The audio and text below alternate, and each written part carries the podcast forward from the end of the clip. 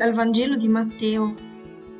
In quel tempo, quando Gesù seppe che Giovanni era stato arrestato, si ritirò nella Galilea, lasciò Nazareth e andò ad abitare a Cafarnao, sulla riva del mare, nel territorio di Zabulon e di Neftali, perché si compisse ciò che era stato detto per mezzo del profeta Isaia.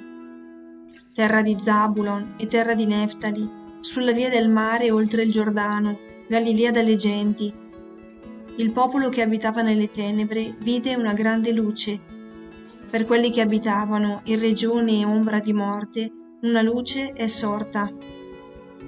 Da allora Gesù cominciò a predicare e a dire convertitevi perché il regno dei cieli è vicino.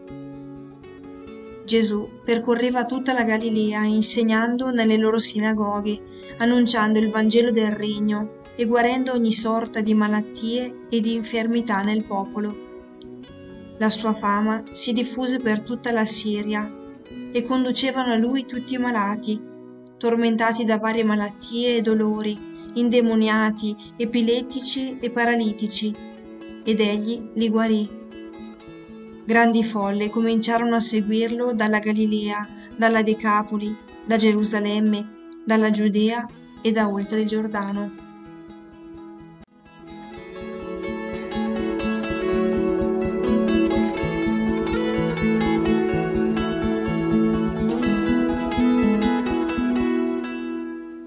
Questo bellissimo brano di Vangelo mi riporta alla mente la stupenda missione dell'evangelizzazione di strada di quelle persone che sull'esempio di Gesù si mettono in cammino, andando incontro al prossimo e facendosi luce per ognuno di loro. Sono sacerdoti, suore, laici laiche consacrati e persone di ogni estrazione sociale che si uniscono all'iniziativa La luce nella notte, facendosi promotori dell'annuncio della gioia del Vangelo.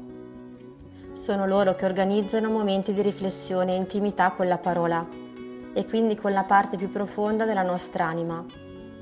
Ricordo la gioia, ma anche la leggera agitazione nell'incontro con le persone che stavano passeggiando nelle antiche vie di Città Alta Bergamo. Ricordo la preparazione all'evento e la chiesa del Carmine sistemata con le luci soffuse, i banchi disposti in modo da favorire l'ingresso e il raccoglimento per una preghiera, una richiesta di sostegno, una buona parola. Ricordo la dolce profondità della musica di sottofondo e le piccole pergamene con frasi della parola raccolte in una grande cesta per essere distribuite a chi lo desiderava.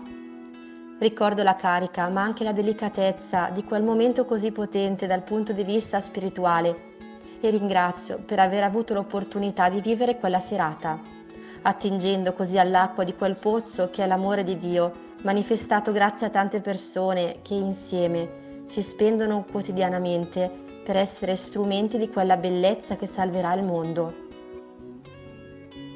Sostienimi, Spirito Santo, nell'essere luce per i fratelli.